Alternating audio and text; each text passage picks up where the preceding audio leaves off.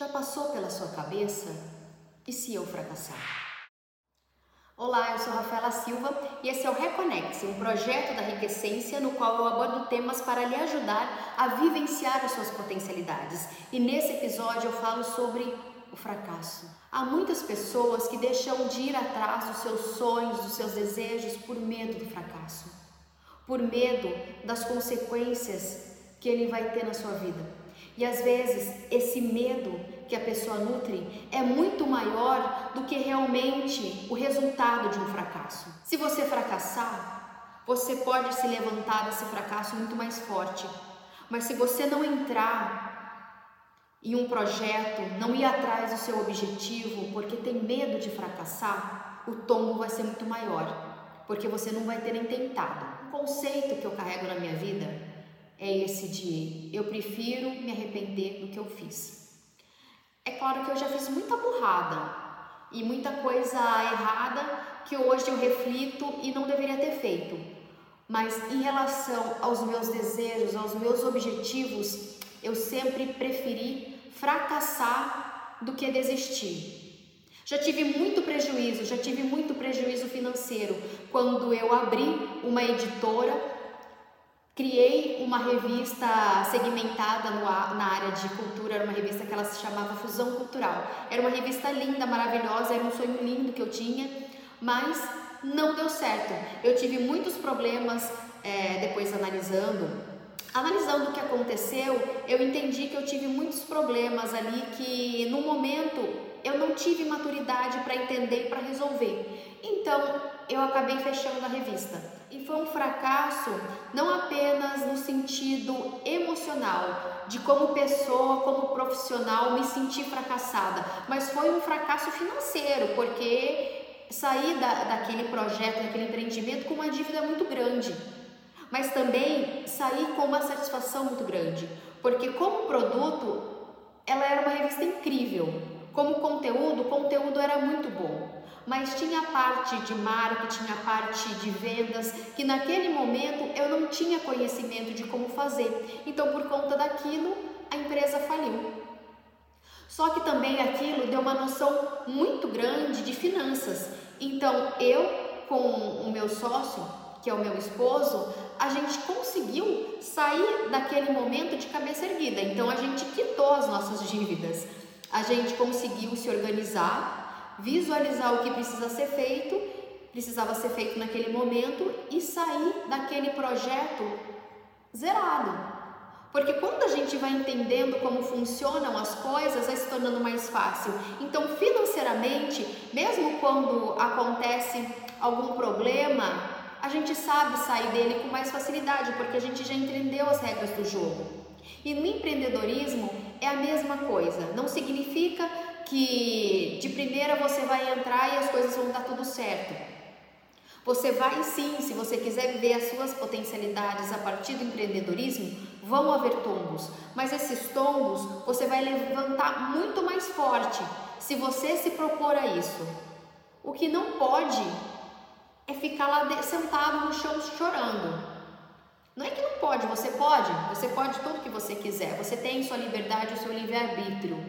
Mas se você quer ter uma vivência com sentido, se você quer realizar alguma coisa que te faça bem nessa existência, que te faça sentir que você está realmente vivendo e não apenas existindo, não apenas sobrevivendo, você precisa se levantar dos seus tombos com muito mais força, com muito mais potência. Nós aprendemos desde muito cedo que não podemos errar, o erro não pode fazer parte da nossa cartilha. Pais, padres, pastores, professores. A educação tradicional, ela não tolera o erro. Então o erro ele é punido. Então, sabe aquela nota F de fracasso estampada na prova? Assim, a escola tradicional disciplinou pessoas que estão hoje, até hoje em dia, tentando lidar com esse medo do erro, com esse medo de ter esse carimbo de, de fracasso na testa, aquela nota vermelha mostrando para você os seus erros. Eu sempre fui uma boa estudante, no sentido que eu sempre fui a estudante que a escola queria, os professores queriam, porque desde muito cedo eu aprendi que eu não podia errar. Então eu não queria decepcionar os meus pais, os meus professores. Então eu estudava, estudava, estudava, estudava para não ter esse erro, para não cometer esse erro, para não, não me sentir fracassada. E para meus pais não se sentirem fracassados e para os meus professores não se sentirem fracassados por não ter, terem conseguido me passar aquele conteúdo. Contudo, isso não fez com que eu fosse uma estudante boa no sentido de entender como resolver problemas só hoje, né? Só depois de muito tempo que eu fui entender que o motivo do aprendizado, do conhecimento é resolver problemas. Então eu preciso ter um problema e pensar sobre ele refletir para resolver. E a educação não ensina isso. A educação ensina que você tem que a educação tradicional, tá? Eu quero até abrir um parênteses porque há hoje em dia sim muitas escolas e muitos profissionais que estão saindo da curva e que estão realmente batalhando para que haja uma educação diferenciada. E eu falo de, da educação porque eu sou licenciada em sociologia. É, o Gilberto, que é meu esposo, ele é físico formado pela Unicamp, ele sempre deu aula, deu aula para o ensino médio, para pessoas que estão pensando na construção do seu futuro. Então, eu falo na educação desse lugar, na educação na, no lugar de uma pessoa que passou por todo o ensino público, passou também pelo ensino privado, é, na faculdade, na, na pós-graduação, passei pelo ensino público também na, na universidade, cheguei a estudar na, na Unifesp, em Santos, Universidade Federal de São Paulo, em Santos. Então, eu falo desse lugar, de uma pessoa que estudou muito e que sempre estudou, de, de, sempre gostou de estudar, mas que também percebeu depois essa falha nessa rede de transmissão de conhecimento. E não é transmissão de conhecimento, é mostrar para o outro quais são as ferramentas que ele pode utilizar quando ele tem um problema para resolver. Então, quando eu estudo história, quando eu estudo matemática, eu não estou apenas estudando história. Eu estou estudando história para entender o que aconteceu naquele momento, para que eu consiga, no momento presente, refletir sobre isso. Mas não é passado daquela forma lá atrás. Então, que eu fecho esse parênteses a gente volta ao assunto que é o fracasso. Então, a educação tradicional, ela não tolera o fracasso, ela pune o fracasso. E com isso, quem falha é punido e quem acerta é recompensado. Quem se esforça só tem alguma recompensa se acerta. Se acerta, você tem a recompensa. Se você se esforça, se esforça, se esforça, mas você é, não tem sucesso, você é punido. E nisso, muitos adultos levam toda essa bagagem da educação tradicional para suas vidas profissionais e carregam consigo esse medo da falha, o medo de todo o resultado que essa falha pode trazer para você, porque falhar vai te punir e você tem medo da punição. O medo não é pela falha em si, pelo erro, mas é pela punição que você vai receber. E há três sentimentos relacionados a esse temor pelo fracasso: escassez, medo e vergonha. Você teme o fracasso porque você nutre esse sentimento de escassez. Escassez é você não ser bom o suficiente ou não ter o suficiente. Medo de expressar a sua vulnerabilidade Expressar essa vulnerabilidade é estar aberto à incerteza, ao risco, à exposição emocional. E vergonha. Vergonha por não se acreditar bom o suficiente. Vergonha por se acreditar errado, defeituoso. E ao nutrir esse temor pelo fracasso e esses sentimentos de escassez, de medo e de vergonha, você pode entrar na sua zona de conforto, ficar ali quietinha. A zona de conforto, ela se chama assim porque ela é confortável, ela é ela não te faz sair do lugar, ela não te faz movimentar. Porque você tá bem ali, você vai fazer o quê? Você vai enfrentar alguma coisa que vai te trazer um risco. Eu não lembro exatamente quem falou isso, e eu não quero dizer que foi uma pessoa que falou e de repente foi outra, mas eu ouço, eu já ouvi que a zona de conforto é como merda. É como se estivesse ali na merda. Ela fede, é nojenta, mas ela é quentinha. Então, tem alguma coisa ali que faz você estar naquela situação e que você precisa refletir bastante, porque você até pode falar para si mesmo. Não, isso aqui não é zona de conforto. Zona de conforto a minha vida como tá. Minha vida é uma bela porcaria. Se isso aqui for zona de conforto, mas tem ali dentro daquela merda, dessa zona de conforto, alguma coisa assim que tá fazendo você ficar ali. Tem sim alguma alguma coisa que tá gostosinho ali e que faz você ficar. Por pior que a situação pareça, você evita sair dela, porque você já está acostumado, aquilo é seu terreno, você sabe como agir ali. Então, para que colocar o pé ali na rua? Por que se arriscar a fazer algo que você não tem certeza? Pode acontecer tudo se você colocar o seu pezinho ali para fora. Então você volta para dentro e decide ficar nesse lugar. Só que esse lugar não vai fazer você vivenciar as potencialidades. Esse lugar não vai fazer você evoluir como ser humano. A zona de conforto, como o próprio nome já diz, é um lugar confortável. Então, por isso, você se mantém ali. Mas é um lugar extremamente perigoso, porque é um lugar que limita a execução dos seus desejos e objetivos. Ele dificulta que você se desenvolva, ele dificulta com que você olhe para os lados e veja possibilidades. Ele faz você olhar e verificar apenas problemas. Tem problemas na zona de conforto, mas os problemas da zona de conforto são conhecidos. Então, sabe aquele parente chato ele é parente chato. Quando é seu parente, às vezes você nem gosta que a outra pessoa fale que ele é chato, porque é um parente chato, mas é seu. Então é o, é o seu parente chato de estimação. Então quando o outro fala, você não gosta. Então a zona de conforto é mais ou menos assim. Você tem problemas nela, mas são os seus problemas. Você está acostumado com eles são, são problemas que você está lidando ali todos os dias. Então, por mais que você não consiga resolvê-los e, e que você lamente dele, reclame dele, são seus problemas. Então, você não consegue olhar para fora, você está ali naquele lugarzinho que é um perigo e que ele faz com que você não, não viva as suas potencialidades. E como sair da zona de conforto? De maneira bem simples e direta, você precisa de coragem e ação para sair dessa zona de conforto.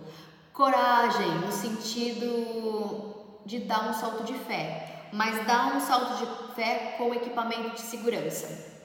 Eu não sei se vocês já viram aquelas pessoas que andam de slackline nas alturas e sem equipamento.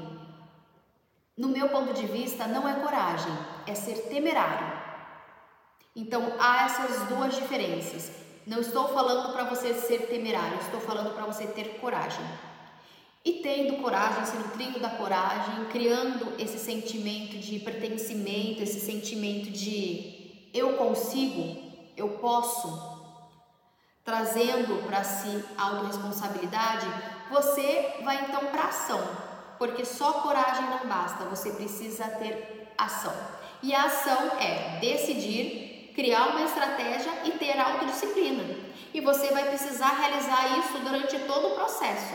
Porque chegar de A a B não é um caminho em linha reta.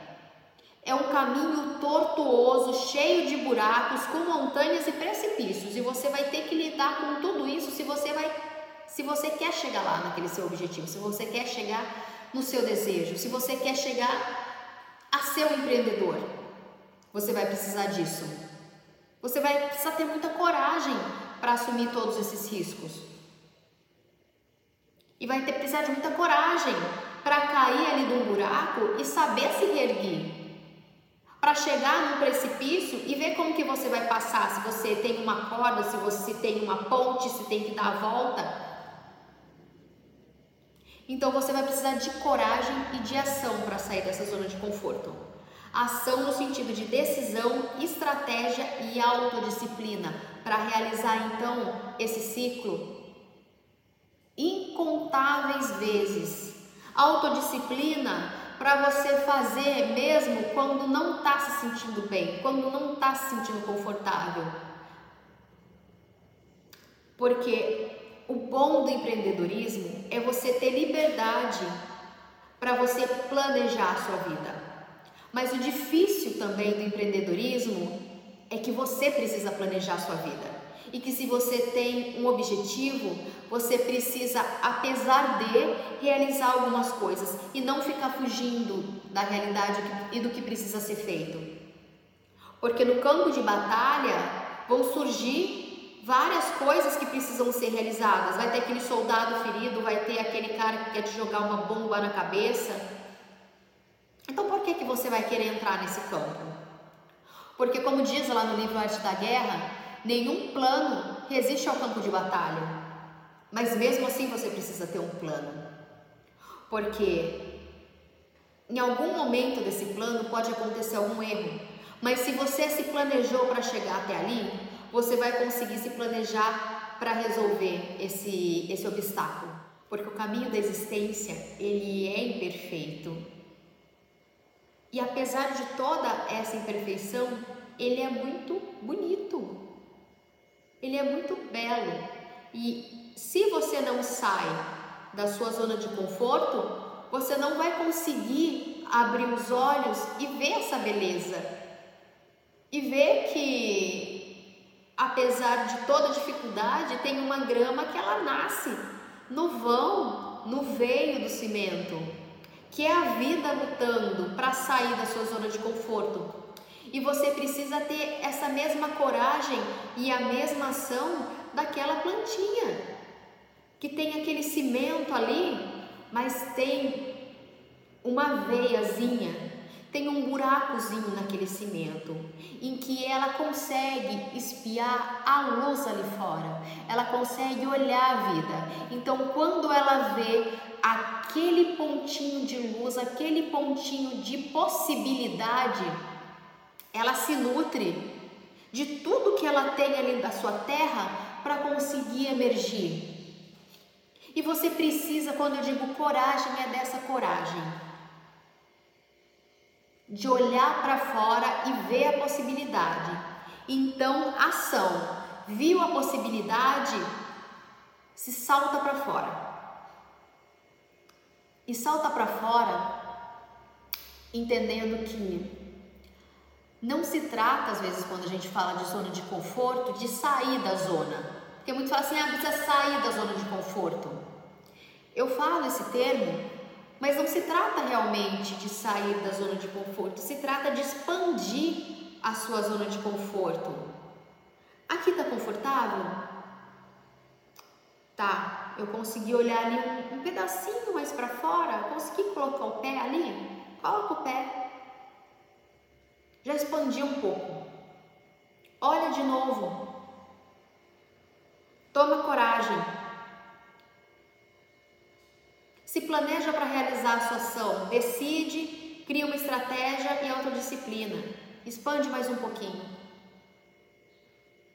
E expandindo desse jeito, logo o mundo vai ser a sua zona de conforto. Então é de pouquinho em pouquinho. Eu ainda não dominei o mundo.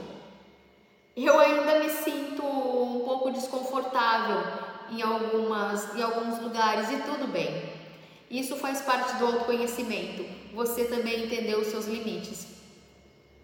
Mas eu já consegui enfrentar muitas barreiras e expandir a minha zona de conforto de uma maneira que eu nem imaginava. E eu quero que você faça o mesmo. Porque nós todos estamos ligados nessa existência, na minha concepção. E toda vez que eu realizo algo, que você realiza algo, isso é positivo para o universo como um todo. Então eu preciso que você também faça isso.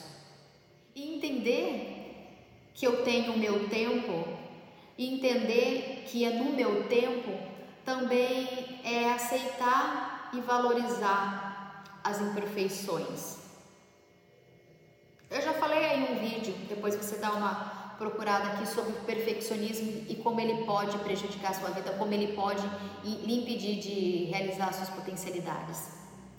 Então, o perfeccionismo é uma grande arma que você às vezes usa para ficar na zona de conforto e você precisa eliminar isso e entender que o caminho ele é imperfeito e saber aceitar e valorizar a imperfeição saber aceitar e valorizar cada vez que você cai levando. Pesquisando sobre o tema, né, pesquisando sobre o fracasso, eu descobri uma técnica japonesa, uma técnica japonesa centenária que chama kintsugi. Essa técnica consiste em, em restaurar objetos de cerâmica e de porcelana que foram quebrados, restaurá-los com ouro, com lacas e pó de ouro. Atualmente acredito que ele já usa em outros materiais como prata, mas no conceito da Kintsugi está né, restauro a partir do ouro, restauração a partir do ouro. E essa técnica japonesa, ela não é apenas uma técnica de conserto de, de, um, de um objeto físico, você pode olhar ele como também uma ferramenta de filosofia pessoal de vida. Aquele objeto quebrado é consertado com ouro, com metal precioso e se torna um objeto único e lindo. Então, quando você se olhar para você e olhar para suas quedas, busque o melhor material para consertar isso para consertar as rachaduras, as veias. Se nutra do que há de melhor. Conserte tudo isso e volte para o mundo inteiro, mas inteiro com essas imperfeições que são as suas características. E são essas imperfeições e são todo esse trabalho que você teve que fazer para se consertar, para lidar com os fracassos, é que te faz uma pessoa única, é que te faz a pessoa pronta para realizar suas potencialidades. E digo pronta, não no sentido que você não pode cair de novo, porque pode ser que você caia assim de novo, mas pronta para dar o próximo passo. Porque, como não existe essa perfeição ideal, não existe esse pronto também. Você está pronto para dar o próximo passo. E depois que você der o próximo passo, você vai dar outro, e outro, e outro. E se você decidir vivenciar suas potencialidades e vivenciar suas potencialidades a partir do empreendedorismo, você vai ter que assumir essa possibilidade do risco do fracasso. Só que assuma agora com essa visão de que o fracasso ele pode existir e pode te fazer mais forte e pode te fazer uma pessoa incrível e com características particulares e que é a pessoa perfeita para realizar o seu desejo. E eu estou correndo esse risco e convido você a correr esse risco também. Corra o risco de fazer isso por você, pela sua vida. Corra o risco de vivenciar as potencialidades, de empreender, de buscar os seus sonhos, de realizar uma coisa incrível na sua vida, de se orgulhar de você mesmo corra o risco.